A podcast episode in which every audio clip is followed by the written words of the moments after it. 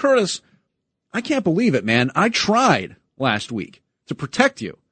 I was looking you out. I worked this rip and read shift with you every day. And I saw that you gave your loving wife a Valentine's Day gift. I didn't know where it came from. I wasn't sure how you got it, but I figured, you know what? He's making good with his significant other. He gave her a gift for Valentine's Day. And then much to my shock, much to my horror, our news director, Noam Laden, outed the fact that you had gotten that gift from one of our salespeople. So uh, tell me the latest on this now. Did you at least maybe get another gift for Nancy? Did yes. you kind of? Yes, you yeah, did. I was shamed.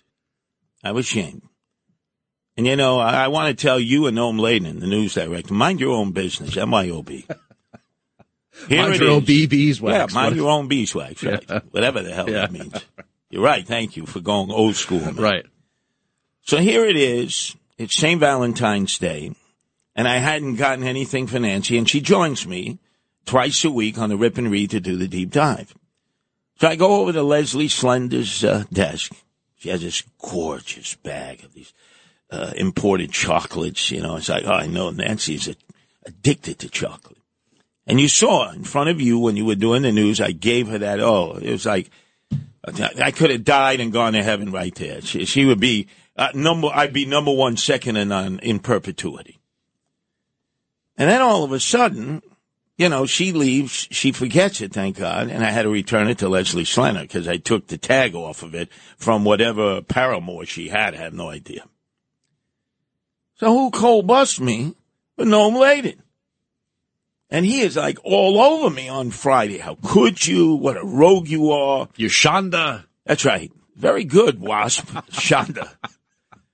And I told him how I used to scoop up flowers, you know, from the Canarsie Cemetery when they were being put in the back after a few days on the gravesite, put together a floral arrangement like an FTD florist, you know, all different tulips, carnations, roses, white, red. I had it all together and I would bring it home and put it in a vase and two St. Joseph's aspirin in the vase and give it to my mother, Francesca. Oh, what a great son. And she would brag to all of her friends, right? Why the aspirin? That keeps them fresh. Yeah, because remember, they're just A about couple days old. Yeah, so two St. Joseph's aspirins, not one. Smart.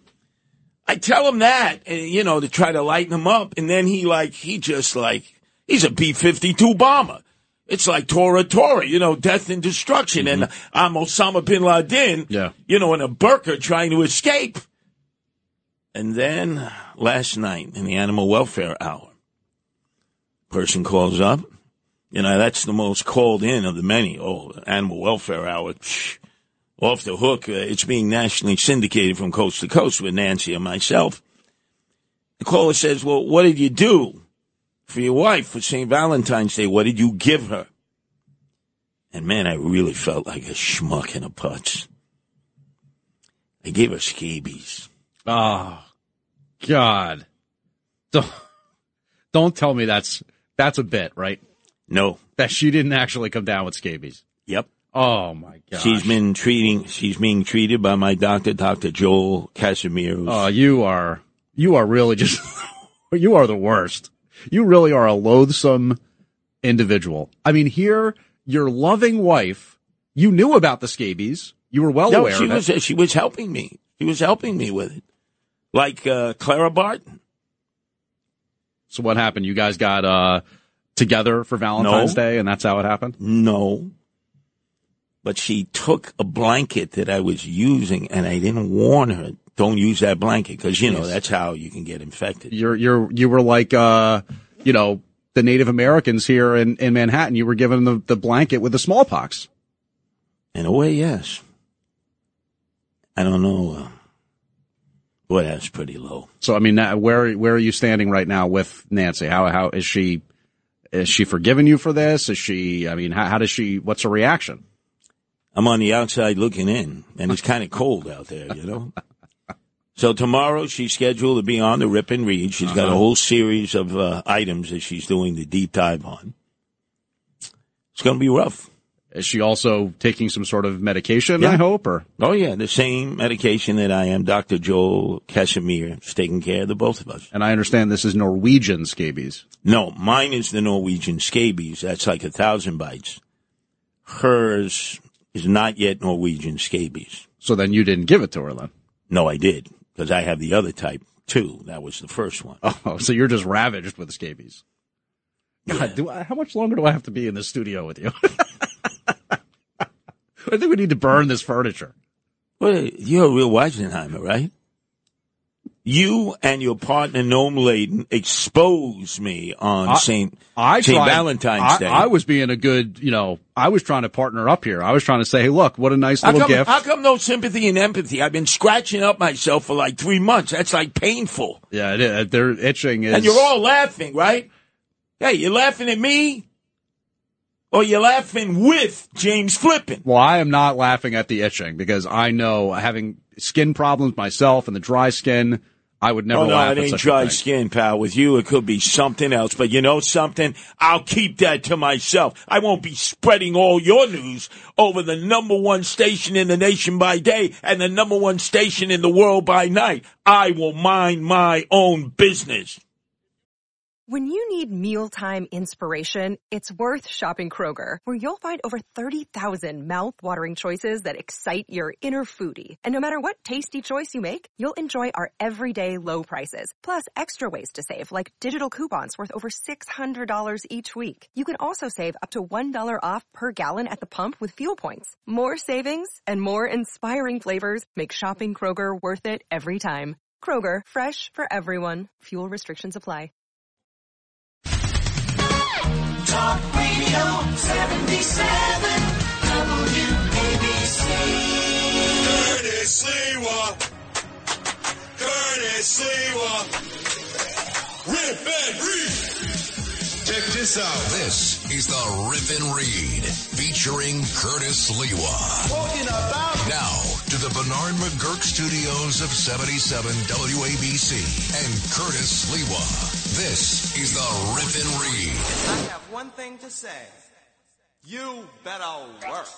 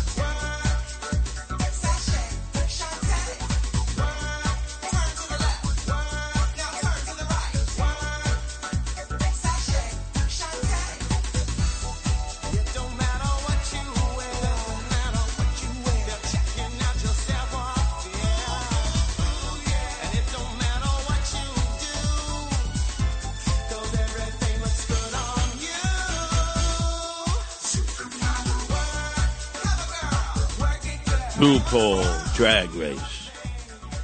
Become a very popular show culturally. You have all kinds of performers who are all dressed up, transgendered. They are styling and profiling. And yes, Diego, three snaps up. Now, they're on television, they're in clubs, they're in their venues, but in the last three days, we learned that there was a funeral for a transgender activist at St. Patrick's Cathedral. And the name of the person who had passed away had referred to herself as Saint Cecilia, the mother of all whores. And I will tell you this, as many of you know, I've had a love-hate relationship with the church of my birth, Roman Catholic Church. I am an AMP Catholic, ashes on Wednesday, palms on Sunday, then you don't see me for a month of Sundays. Part of my life I've gone to Catholic school. I got kicked out of a Catholic school by the Jesuits, and rightfully so, my senior year at Brooklyn Prep, because they taught me that there are actual action, there are consequences for your actions.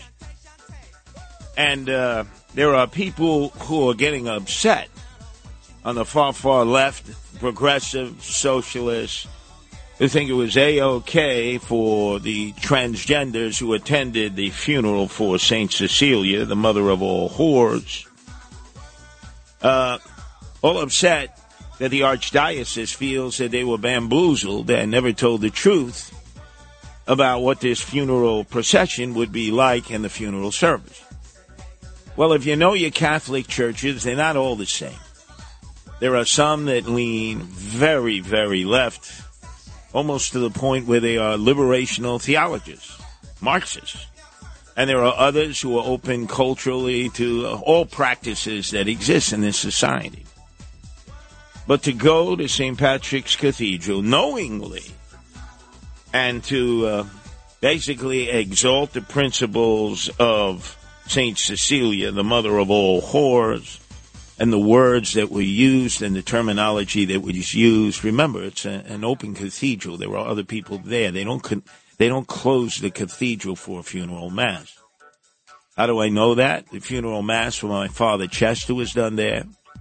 Monsignor Casada was to give the eulogy. He was there, but I, I bogarted him. I said, no, I give the eulogy for my father. And they let me do it. And he was not a friend of the Catholic Church, unlike my mother Francesca, who also had her funeral service at St. Patrick's Cathedral. And she was bound to the church. And Monsignor Casada, as you all know, was a, uh school um, school uh, friend, school years, where uh, he went to Holy Family School, and I ended up going to St. St. Matthew's St. Matthew's School up there in Crown Heights. So uh, there was a lot of reasons to have the funeral mass in St. Patrick's Cathedral. It probably wouldn't have been the choice of my dad, but definitely was my mother because both of them, like so many other couples, were married right before World War II, before my dad had to ship out, and like many men, maybe never to come back, or to come back impaired, or in no longer the same shape that he was when my mother first met him. Luckily, he did come back, and they were able to actually celebrate their 50th wedding anniversary in St. Patrick's Cathedral and recommit. Gee. So I've had great experiences in St. Patrick's Cathedral but it's not a place where you ever have just one ceremony, one ceremony alone. Generally not, because there are people coming from all over the world who want to go into this great cathedral, this great shrine. And they're not all religious, and they're not all Catholics. Look, when Bernard McGuirk, when we had a commemoration for Bernard McGuirk, Cardinal Dolan allowed us to use St. Patrick's Cathedral, and many and many of you came. But what the hell was this? The church then, the day after, called for a mass of reparation. I thought they were talking like reparation 40 acres and a mule. I never heard that term. I guess it was sort of like an exorcism of the church because so many foul things had been said, so many bad things had transpired in the church. And they, look, there's so many places you can do this. Come on. Come on. you know, the church was always explained to me by the nuns because I always trusted the nuns. I never trusted the priests. That the church is a hospital for sinners, not a rest home for saints. And the church is always there. And if uh, you happen to be Roman Catholic, uh, you're entitled to final services if they have room for you. There are many other churches that do that many in poor places, middle class places, wealthy places, suburbs, rural areas, urban areas. You're entitled to that. I remember many discussions I had with my kumbari chief Rudy Giuliani about the rights of a Roman Catholic mobster, member of organized crime, whether a Bonanno, Colombo, Lucchese, Genovese, Gambino, that in death can they have a Catholic service can they be buried in a Catholic cemetery? And that has always caused a lot of derision. In some places, uh, it has been all right. In other places, not. And that, that has been tempestuous at times. But this, I, I, don't know. The only way I can describe it, it's a shanda. It's u disgraziata. There's really no no rationale for having done this. It had to be done on purpose. I cannot believe for the life of me that they wanted scheduled a funeral mass in St. Patrick's Cathedral for a leader in the transgender community who described herself in life as an atheist, who had no links, no roots to the Roman Catholic Church, and referred to herself as Saint Cecilia, the mother of all whores. And that, that's not the worst of it, but why? Why go to people of faith and rub it in their faces and aggravate them? Uh, uh, let me take you back. You're probably not aware of this, Diego, since now your career is involved in radio. Uh, but actually, Sid Rosenberg uh, alluded to this earlier this morning when I was on with him 7.05 as I am every Monday and Friday. I said, Sid, do you remember it was back, what was it, in about 2002? The top radio program locally was not Howard Stern, was not Don Imus, was not La Mega, was not WINS, was not Curtis and Kuby, was not any of those. It was Opie and Anthony. People don't remember that. I'm sure Justin Ellick, might have remembered that. Opie and Anthony on WNEW FM was the top rated nationally syndicated program in the nation. They had 10 million people listening every day, 19 huge radio markets. It wasn't my cup of tea. It's not the kind of a program I like, but they had a massive audience. And they decided that they would pull, I guess we could call it an unholy sex stunt involving St. Patrick's Cathedral. And you know what happened? They got excommunicated from radio. Not from the church. I don't know if Opie or Anthony were Catholics. But their idea was they called it Sex for Sam contest. That resulted in two of the show's listeners being arrested for having sex in St. Patrick's Cathedral at their urging. Justin Ellick, these guys had advertising galore. Every one of their sponsors dropped them. WNEW, their their mothership station, fired them. That was it. They weren't they weren't suspended. You understand that? The, you understand that? They were fired. They fell from grace. It caused such an outrage. Now I know for some of their listeners, why, why, why? There's just some things you just don't do. And I'll bet you every day when Opie and Anthony and they do separate things in their life, look back on that and probably regret it. I have to, they, they were number one. They were bigger than Stern. They were bigger than Imus. They were bigger than anybody in radio and growing. The volume of listeners, 19 major radio markets, 10 million people each day. And that's not fudging the numbers. That was a growth. Remember, you would ride around, Justin, and in the back, you would see on the bumpers of cars, WOW, whip out, whip off, whip out Wednesday, whatever the hell it was. But that was their symbol. I used to see it everywhere. I said, Man, these are the guys. Again, it wasn't my style of radio. But they desecrated St. Patrick's Cathedral, which is an international religious shrine that people come to from all over the world. Many of them are not Catholic. So why oh why did they decide to do this to transgender community? And obviously, I know they got to be members in the transgender community who said, "Hey, you know, you know, with drag queens, we want to do drag queen uh, library hour. We want to have fun. Uh, you know, we want to tweak uh, organized religion. Organized religion's not accepting us. I get all that. But you know, Justin, there's certain things you just don't do. And I don't care whoever it is out there that feels that they have a right to do it. They were not physically removed. Nobody was assaulted. They didn't get a rise out of security. Have, you ever been in St. Patrick's Cathedral? They have security there. Professional men and women, you know, very low key. Generally, they wear suits. I'm sure they could have uh, hustled them out in a very physical way. They didn't do that. The very next day, they had a mass of. Wow, I've never heard of this term before. Reparation. I've heard that. 40 acres and a mule, you know, but a massive reparation. I thought I had known a lot of stuff about the Roman Catholic Church, but I'm going to have to try to understand that. The only thing I could think of is it's like uh, an exorcism. I wonder how that went. But it ain't funny. It didn't prove any points. If anything, it just uh, spread probably more hate for their community. that should not exist to begin with, but oh my God, why oh why did you decide to desecrate St. Patrick's Cathedral? Look, I'm probably the biggest critic of the Roman Catholic Church here, bar none. But even I would say, don't. Leave it alone.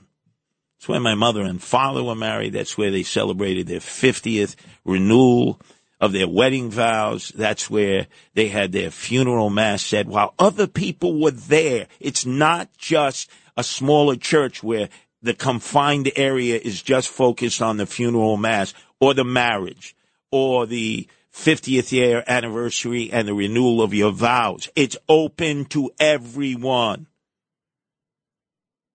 Don't sully it. Don't desecrate it. Just stay away from the cathedral. You're going to make a, a point. Do it outside. Keep it out of the inside. That's, that's sacred and hallowed ground. This is the Rip and Read featuring Curtis Sliwa. Now to the Bernard McGuirk studios of 77 WABC and Curtis Sliwa.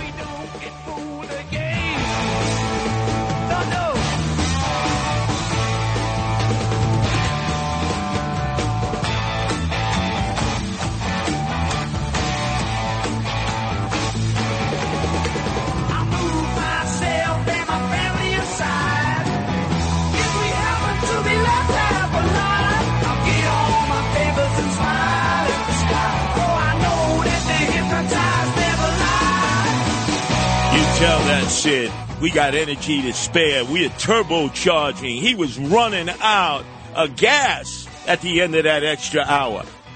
I could take this to the break of dawn, as I've done it many times before. But this may be my most important segment of the day, bar none. We won't get fooled again. Let me hear that. Let me hear it.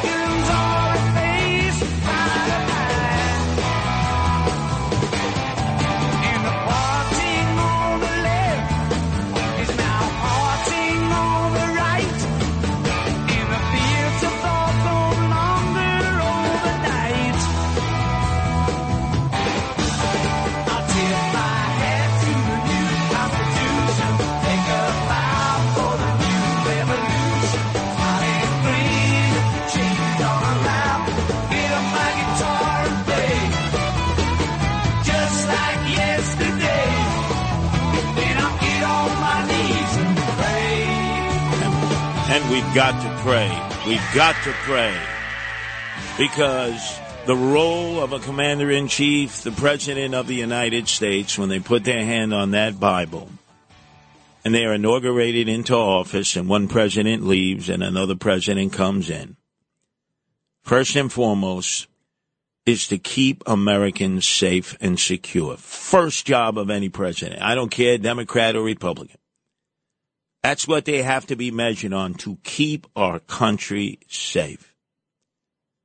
And there is without a doubt every reason in the world to believe that this president of ours, Joe Biden, has opened up a floodgate on the borders now. We're not just talking the Mexican border, we're talking the Canadian border also, where people are pouring in thousands, tens of thousands. There's no vetting process. We don't know who they are. And we know out of all the places in the United States that could be under threat, and I'm not just talking about gangbangers. I lived that life. I know more about gangs than anybody who walks the face of the world because I deal with them all over the world with the Guardian Angels on our 45th anniversary. We're in 13 countries, 130 cities. So I know how to deal with gangs. More ominous, more threatening than any gang are terrorists. And they've hit us twice, and they want to do it a third time. And I'm going to keep repeating this because I'm always ahead of the curve. Everyone's focused on the Venezuelan gangbangers there, their links with MS 13. Oh, wow, we're learning a lot of stuff. I was telling you that a year ago. A year ago. And now I'm really grinding this into everyone's thought process. I don't care if you turn it off. I don't care if it doesn't lead to ratings. I don't care because if I have to play it every day, I'm on WABC. Somebody has to be Paul Revere. Somebody has to say they're already here. They're in our midst.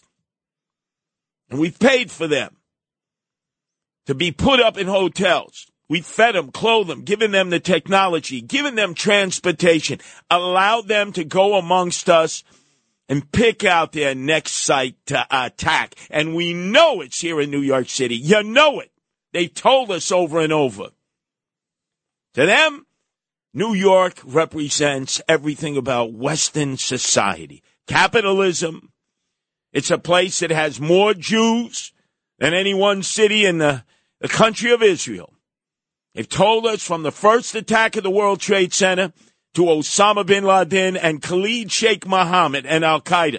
They come here because this is the epicenter of Western civilization and they want to destroy it.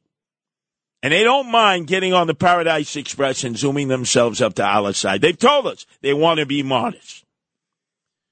And so when an organization exists out there that has been sullied and battered and bruised over and over, and most people don't even know what the group does, it's imperative that in the most powerful radio station in the nation by day, most powerful at night around the world, we explain who the brave men and women of ICE are who have been rendered impotent by our Democrat elected officials, starting with Andrew Evil Eyes Cuomo when he was governor of the state of New York.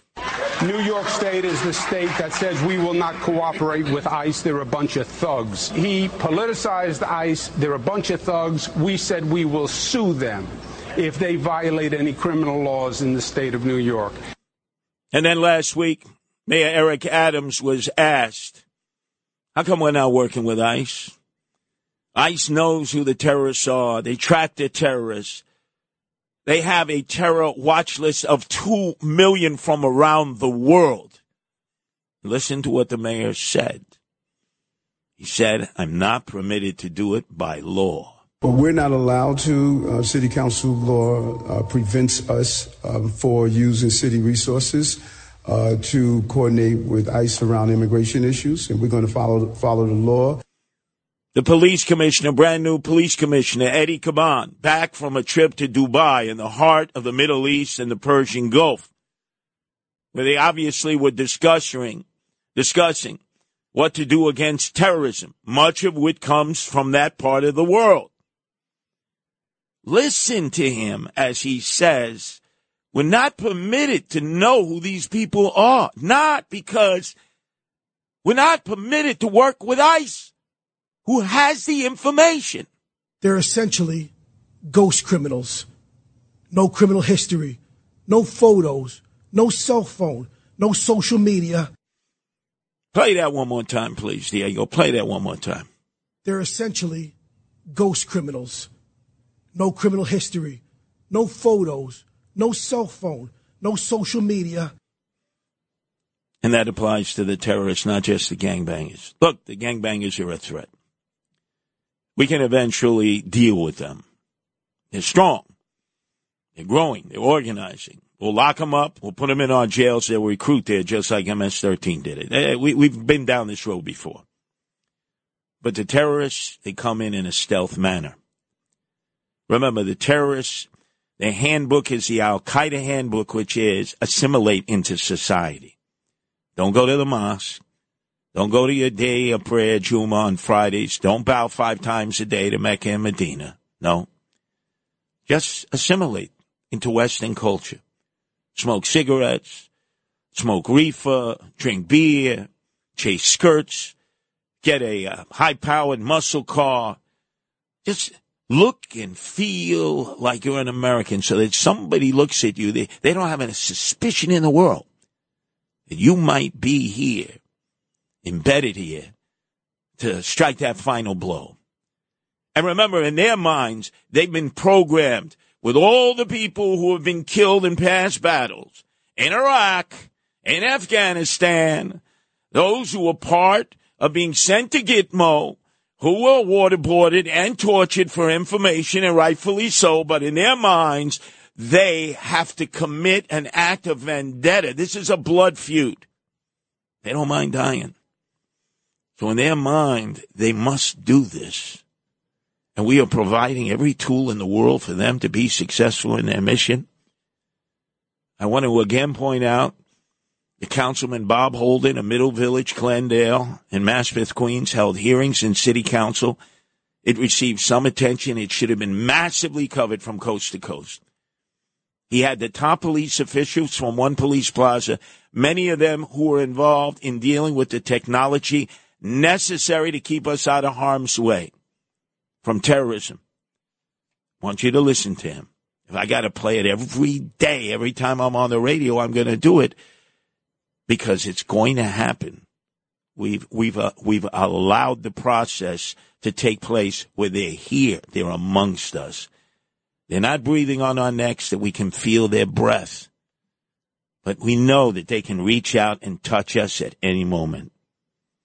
Listen to what he had to say. It's not good policy, obviously. A sanctuary city should not mean protecting criminals. So let's stop right away and let's change this. Because we are a sanctuary city and a sanctuary state, if you were a terrorist, where would you want to come, Diego? You want to go to a city that's not a sanctuary city or a state that's not a sanctuary state? Of course not. And who are the proudest to be a sanctuary city of all? New York City. And then there was Bob Holden asking questions of the NYPD brass about how they're keeping us safe and connecting in with the, the federal law enforcement agency, ICE, that has, has all the information. All it requires is to plug into their computer. One person at police headquarters to take the plug, plug it into their computer. Listen to how they are not being permitted to do it. Com- Deputy Commissioner Gerber, you said you don't share information with ICE uh, at all. We, we are not permitted to do to, to do anything basically in, in the world of uh, civil um, uh, immigration enforcement. We're, we're not allowed to do that. No, but what, let's say there, there are 2 million people now on the terror watch list. Do you know that? There's 2 million people. This is the latest news that we have. 2 million. So if, let's say your facial recognition comes up with somebody and it, and it, it pings on the, the fact that this, this guy is on the terror watch list. Is it, do you have, do you just go to the FBI or you won't? So, so obviously, if You go to ICE? as a matter of a criminal investigation, we go to we have we have various law and partners, law enforcement partners, but whatever else we're doing uh, in the criminal realm, uh, we we are not permitted to use um, department resources, department information in connection with uh, civil immigration enforcement. You hear that? You hear that? Two million terrorists on the terror watch list, and they're not permitted to tap into that computer of ICE. The role of the President of the United States on this President's Day is to keep us safe and secure.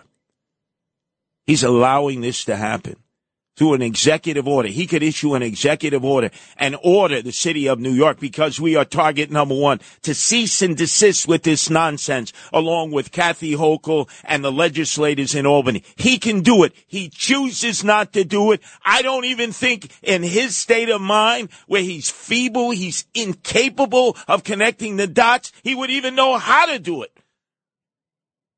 And he's the president of the United States at this time when we are subject to an attack. They're here already. I can feel it. I can feel it in the marrow of my bones. And listen to Bob Holden's warning because he lived through 9-11 like so many of you. I lived, and most of us have lived through 9/11. We know why uh, customs enforcement was created, so that we can communicate with agencies. So not to, to communicate with somebody who's who's mat, who matches the terror watch list would be ridiculous. Ridiculous, harmful to America, and it almost seems purposeful. Since we did it once in 92, did it in 9-11, and they're going to do it again. You may not want to hear this from me. You may have said it's like a broken record, Curtis. But hey, what is the most dangerous group out there to us and all of Western civilization? Terrorists, ISIS, Al Qaeda, Hamas, Hezbollah. Every Friday, out of the mosque into the streets. Death to the big state in America. Listen to what they say because they freaking mean it. I lived, most of us have lived through 9 11. We know why uh, customs enforcement was created. Now to the Bernard McGuirk studios of 77 WABC and Curtis Sliwa. Curtis doesn't know about you, but he rips and reads. This is the Rip and Read.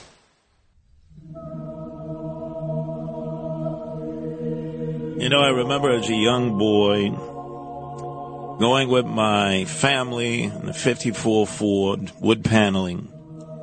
Old Betsy, we called it, the station wagon to visit relatives. We'd go up Pennsylvania Avenue, past Linden Boulevard, East New York. And we would pass the Onion Dome Church of the Russian Orthodox Church. It's still there. Atlantic Avenue. And I'm sure at some point this song was played inside, Song of the Angels. You know, for the last uh, two days, I went to the Russian consulate on 91st Street off of Fifth Avenue. And there were dozens and dozens of Russian nationals there mourning the loss of Alexei Navalny, a warrior for freedom against the oppression, the totalitarian dictatorship of Vladimir Putin. And I was amazed uh, at the lack of others, Americans, actually showing up, and all these progressives and socialists and Republicans and conservatives, you know, many of them will say, hey, we, got to support, you know, the right to be heard, freedom of speech. I was appalled at the fact that I, I felt at times I was the only American there to pay honor to this man who was quoted as saying, when good men do nothing, evil will triumph. Who traveled back into the belly of the beast after Putin and his agents tried to poison him the first time and was snatched up on the tarmac in Moscow. He was to have run against Putin in the election like Putin has his coronation coming up and he was put away for 19 years. And then they laughed at his mother when she came to retrieve the body at the gulag that he was housed in near the Arctic Circle. They laughed at her. The propaganda machine is now saying that he died unexpectedly of a blood clot, and we know he was killed, assassinated, executed. And yet some of you are trolling out there like you're agents of Vladimir Putin. For whatever reason, somehow in your mind, Alexei Navalny is the bad guy, right? Yeah, Putin, strong man, hero, tough man. What is wrong with some of you folks out there? You've conflated it with your politics. You do not recognize the bravery of this man. You do not understand the movement that he leads in death that will carry on against all odds. You do not understand the historical ramifications of his sacrifice. And yet you troll away and you accuse him of all kinds of nefarious things instead of attacking the demon of all demons, Vladimir Putin. Shame on many of you. Season into the top radio program locally was not Howard Stern, was not Don Imus, was not Omega, was not WINS, was not Curtis and Kuby, was not any of those. It was Opie and Anthony. People don't remember that. I'm sure Justin Elicu might have remembered that. Opie and Anthony on WNEW-FM was the top rated nationally syndicated program in the nation. They had 10 million people listening every day, 19 huge radio markets. It wasn't my cup of tea. It's not the kind of a program I like, but they had a massive audience. And they decided that they would pull, I guess we could call it an unholy sex stunt involving St. Patrick's Cathedral. And you know what happened? They got excommunicated from radio. Not from the church. I don't know if Opie or Anthony were Catholics. But their idea was they called it Sex for Sam contest. That resulted in two of the show's listeners being arrested for having sex in St. Patrick's Cathedral at their urging. Justin Ellick, these guys had advertising galore. Every one of their sponsors dropped them. WNEW, their their mothership station, fired them. That was it. They weren't they weren't suspended. You understand that? Uh, you understand that? They were fired. They fell from grace. It caused such an outrage. Now I know for some of their listeners, why, why, why? There's just some things you just don't do. And I'll bet you every day when Opie and Anthony and they do separate things in their life, look back on that and probably regret it. I have to, they, they were number one. They were bigger than Stern. They were bigger than Imus. They were bigger than anybody in radio and growing. The volume of listeners, 19 major radio markets, 10 million people each day. And that's not fudging the numbers. That was a growth. Remember, you would ride around, Justin, and in the back, you would see on the bumpers of cars, WOW, whip out, one- whip off, whip out Wednesday, whatever the hell it was. But that was their symbol. I used to see it everywhere. Said, man, these are the guys. It's, again, it wasn't my style of radio. But they desecrated St. Patrick's Cathedral, which is an international religious shrine that people come to from all over the world. Many of them are not Catholic. So why oh why did they decide to do this to transgender community? And obviously, I know they got to be members in the transgender community who said, "Hey, you know, you know, with drag queens, we want to do drag queen uh, library hour. We want to have fun. Uh, you know, we want to tweak uh, organized religion. Organized religion's not accepting us. I get all that. But you know, Justin, there's certain things you just don't do. And I don't care whoever it is out there that feels that they have a right to do it. They were not physically removed. Nobody was assaulted. They didn't get a rise out of security. Have you ever been in St. Patrick's Cathedral? They have security there. Professional men and women, you know, very low key. Generally, they wear suits. I'm sure they could have uh, hustled them out in a very physical way. They didn't do that. The very next day, they had a mass of Wow, I've never heard of this term before. Reparation. I've heard that, 40 acres in a mule, you know, but a massive reparation. I thought I had known a lot of stuff about the Roman Catholic Church, but I'm going to have to try to understand that. The only thing I could think of is it's like uh, an exorcism. I wonder how that went. But it ain't funny. It didn't prove any points. If anything, it just uh, spread probably more hate for their community that should not exist to begin with. But oh my God, why oh why did you decide to desecrate St. Patrick's Cathedral? Look, I'm probably the biggest critic of the Roman Catholic Church here, bar none. But even I would say, don't. Leave it alone. It's where my mother and father were married. That's where they celebrated their 50th renewal of their wedding vows. That's where they had their funeral mass said while other people were there. It's not just a smaller church where the confined area is just focused on the funeral mass or the marriage or the 50th year anniversary and the renewal of your vows. It's open to everyone. Don't sully it. Don't desecrate it. Just stay away from the cathedral. You're going to make a, a point. Do it outside. Keep it out of the inside. That's that's sacred and hallowed ground. This is the Rip and Read featuring Curtis Sliwa. Now to the Bernard McGuirk studios of 77 WABC and Curtis Sliwa.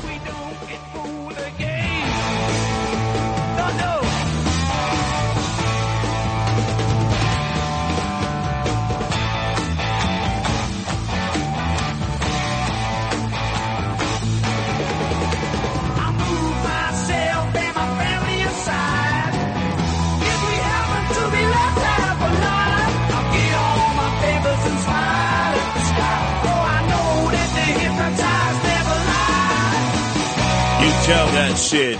We got energy to spare. We are turbocharging. He was running out of gas at the end of that extra hour.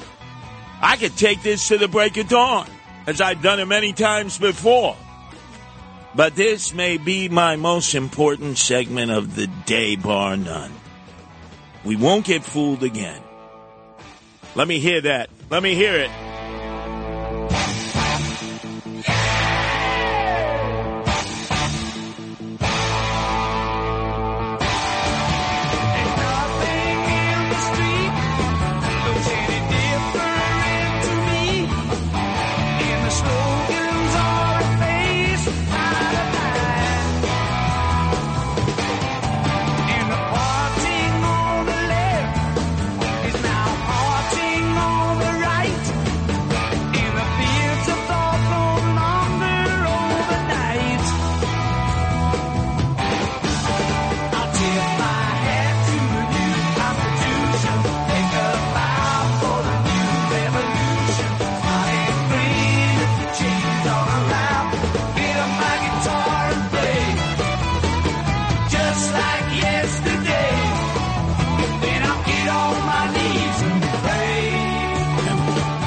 Got to pray. We've got to pray. Because the role of a commander in chief, the president of the United States, when they put their hand on that Bible and they are inaugurated into office and one president leaves and another president comes in, first and foremost is to keep Americans safe and secure. First job of any president. I don't care, Democrat or Republican. That's what they have to be measured on to keep our country safe. And there is without a doubt every reason in the world to believe that this president of ours, Joe Biden, has opened up a floodgate on the borders now. We're not just talking the Mexican border, we're talking the Canadian border also, where people are pouring in thousands, tens of thousands. There's no vetting process. We don't know who they are. And we know out of all the places in the United States that could be under threat, and I'm not just talking about gangbangers. I lived that life. I know more about gangs than anybody who walks the face of the world because I deal with them all over the world with the Guardian Angels on our 45th anniversary. We're in 13 countries, 130 cities. So I know how to deal with gangs. More ominous, more threatening than any gang, a terrorist. And they've hit us twice and they want to do it a third time. And I'm going to keep repeating this because I'm always ahead of the curve. Everyone's focused on the Venezuelan gangbangers there, their links with MS-13. Oh, wow, we're learning a lot of stuff. I was telling you that a year ago. A year ago. And now I'm really grinding this into everyone's thought process. I don't care if you turn it off. I don't care if it doesn't lead to ratings. I don't care because if I have to play it every day, I'm on WABC. Somebody has to be Paul Revere. Somebody has to say they're already here. They're in our midst. And we've paid for them to be put up in hotels. We fed them, clothed them, given them the technology, given them transportation, allowed them to go amongst us and pick out their next site to attack. And we know it's here in New York City. You know it. They told us over and over. To them, New York represents everything about Western society. Capitalism. It's a place that has more Jews than any one city in the, the country of Israel. They've told us from the first attack of the World Trade Center to Osama bin Laden and Khalid Sheikh Mohammed and Al Qaeda. They come here because this is the epicenter of Western civilization and they want to destroy it. And they don't mind getting on the Paradise Express and zooming themselves up to Allah's side. They've told us they want to be martyrs. And so when an organization exists out there that has been sullied and battered and bruised over and over, and most people don't even know what the group does, it's imperative that in the most powerful radio station in the nation by day, most powerful at night around the world, we explain who the brave men and women of ICE are who have been rendered impotent by our Democrat elected officials, starting with Andrew Evil Eyes Cuomo when he was governor of the state of New York. New York State is the state that says we will not cooperate with ICE. They're a bunch of thugs. He politicized ICE. They're a bunch of thugs. We said we will sue them if they violate any criminal laws in the state of New York. And then last week, Mayor Eric Adams was asked, how come we're not working with ICE? ICE knows who the terrorists are. They track the terrorists. They have a terror watch list of 2 million from around the world. Listen to what the mayor said. He said, I'm not permitted to do it by law. But we're not allowed to. Uh, city council law uh, prevents us um, for using city resources uh, to coordinate with ICE around immigration issues, and we're going to follow follow the law. The police commissioner, brand new police commissioner, Eddie Caban, back from a trip to Dubai in the heart of the Middle East and the Persian Gulf, where they obviously were discussing, discussing what to do against terrorism, much of which comes from that part of the world. Listen to him as he says, we're not permitted to know who these people are, not because we're not permitted to work with ICE, who has the information. They're essentially ghost criminals. No criminal history, no photos, no cell phone, no social media. Play that one more time, please, Diego. Play that one more time. They're essentially ghost criminals. No criminal history, no photos, no cell phone, no social media. And that applies to the terrorists, not just the gangbangers. Look, the gangbangers are a threat. We can eventually deal with them. They're strong. They're growing. They're organizing. We'll lock them up. We'll put them in our jails. They'll recruit there just like MS-13 did it. Eh, We, we've been down this road before. But the terrorists, they come in in a stealth manner. Remember, the terrorists, their handbook is the Al Qaeda handbook, which is assimilate into society. Don't go to the mosque. Don't go to your day of prayer, Juma, on Fridays. Don't bow five times a day to Mecca and Medina. No. Just assimilate into Western culture. Smoke cigarettes, smoke reefer, drink beer, chase skirts, get a uh, high powered muscle car. Just look and feel like you're an American so that somebody looks at you. They, they don't have a suspicion in the world that you might be here, embedded here, to strike that final blow. And remember, in their minds, they've been programmed with all the people who have been killed in past battles in Iraq, in Afghanistan, those who were part of being sent to Gitmo, who were waterboarded and tortured for information, and rightfully so, but in their minds, they have to commit an act of vendetta. This is a blood feud. They don't mind dying.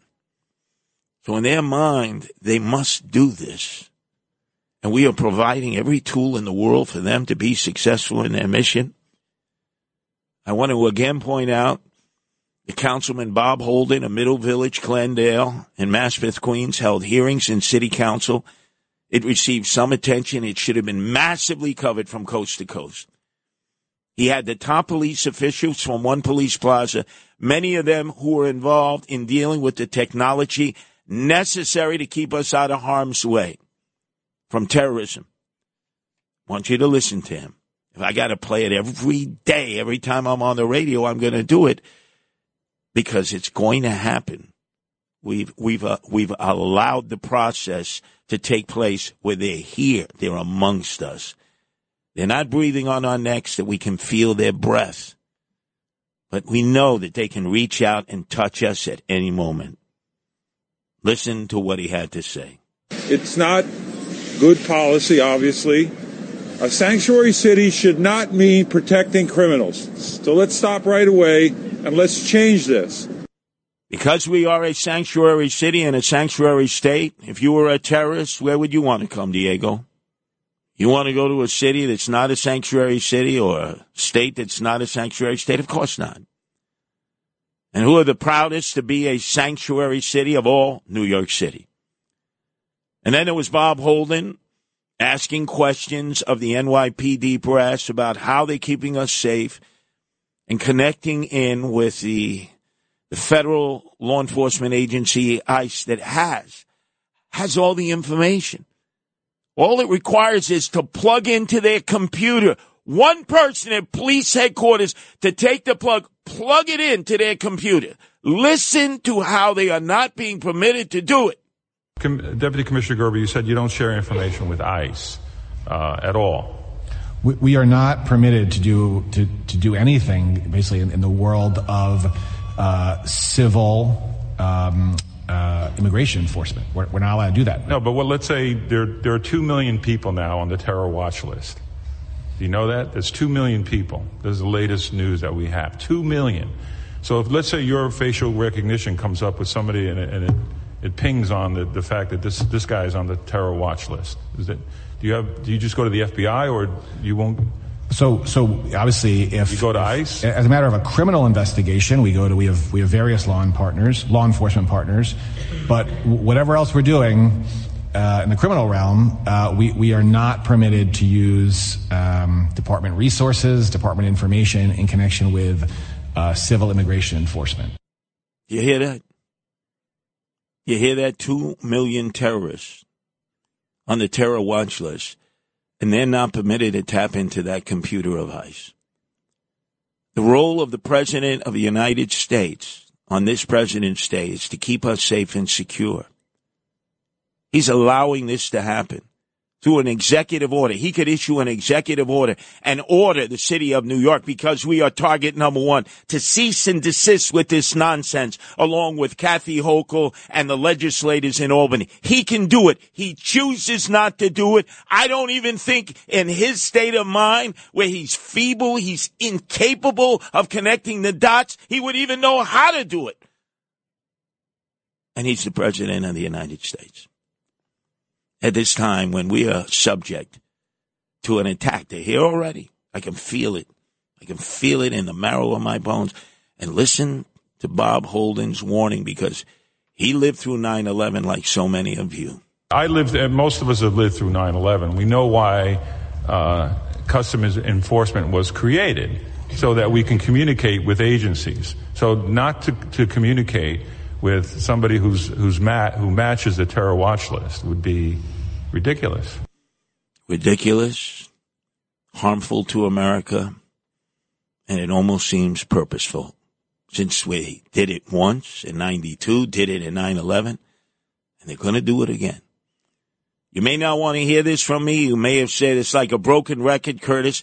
But hey, what is the most dangerous group out there to us and all of Western civilization? Terrorists, ISIS, Al Qaeda, Hamas, Hezbollah. Every Friday out of the mosque into the streets. Death to the big state in America. Listen to what they say because they freaking mean it. I lived, and most of us have lived through 9 11. We know why uh, customs enforcement was created.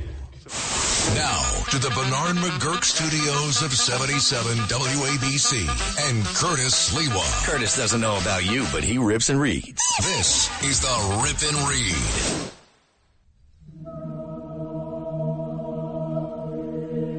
You know, I remember as a young boy going with my family in the 54 Ford wood paneling. Old Betsy, we called it, the station wagon to visit relatives. We'd go up Pennsylvania Avenue, past Linden Boulevard, East New York. And we would pass the Onion Dome Church of the Russian Orthodox Church. It's still there. Atlantic Avenue. And I'm sure at some point this song was played inside, Song of the Angels. You know, for the last uh, two days, I went to the Russian consulate on 91st Street off of Fifth Avenue. And there were dozens and dozens of Russian nationals there mourning the loss of Alexei Navalny, a warrior for freedom against the oppression, the totalitarian dictatorship of Vladimir Putin. And I was amazed uh, at the lack of others, Americans, actually showing up and all these progressives and socialists and Republicans and conservatives, you know, many of them will say, hey, we, we got to support, you know, the right to be heard, freedom of speech. I was appalled at the fact that I, I felt at times I was the only American there to pay honor to this man who was quoted as saying, when good men do nothing, evil will triumph who traveled back into the belly of the beast after Putin and his agents tried to poison him the first time and was snatched up on the tarmac in Moscow. He was to have run against Putin in the election, like Putin has his coronation coming up, and he was put away for 19 years. And then they laughed at his mother when she came to retrieve the body at the gulag that he was housed in near the Arctic Circle. They laughed at her. The propaganda machine is now saying that he died unexpectedly of a blood clot, and we know he was killed, assassinated, executed. And yet some of you are trolling out there like you're agents of Vladimir Putin. For whatever reason, somehow in your mind, Alexei Navalny is the bad guy, right? Yeah, Putin, strong man, hero, tough man. What is wrong with some of you folks out there? You've conflated it with your politics. You do not recognize the bravery of this man. You do not understand the movement that he leads in death that will carry on against all odds. You do not understand the historical ramifications of his sacrifice. And yet you troll away and you accuse him of all kinds of nefarious things instead of attacking the demon of all demons, Vladimir Putin. Shame on many of you. Shame on you.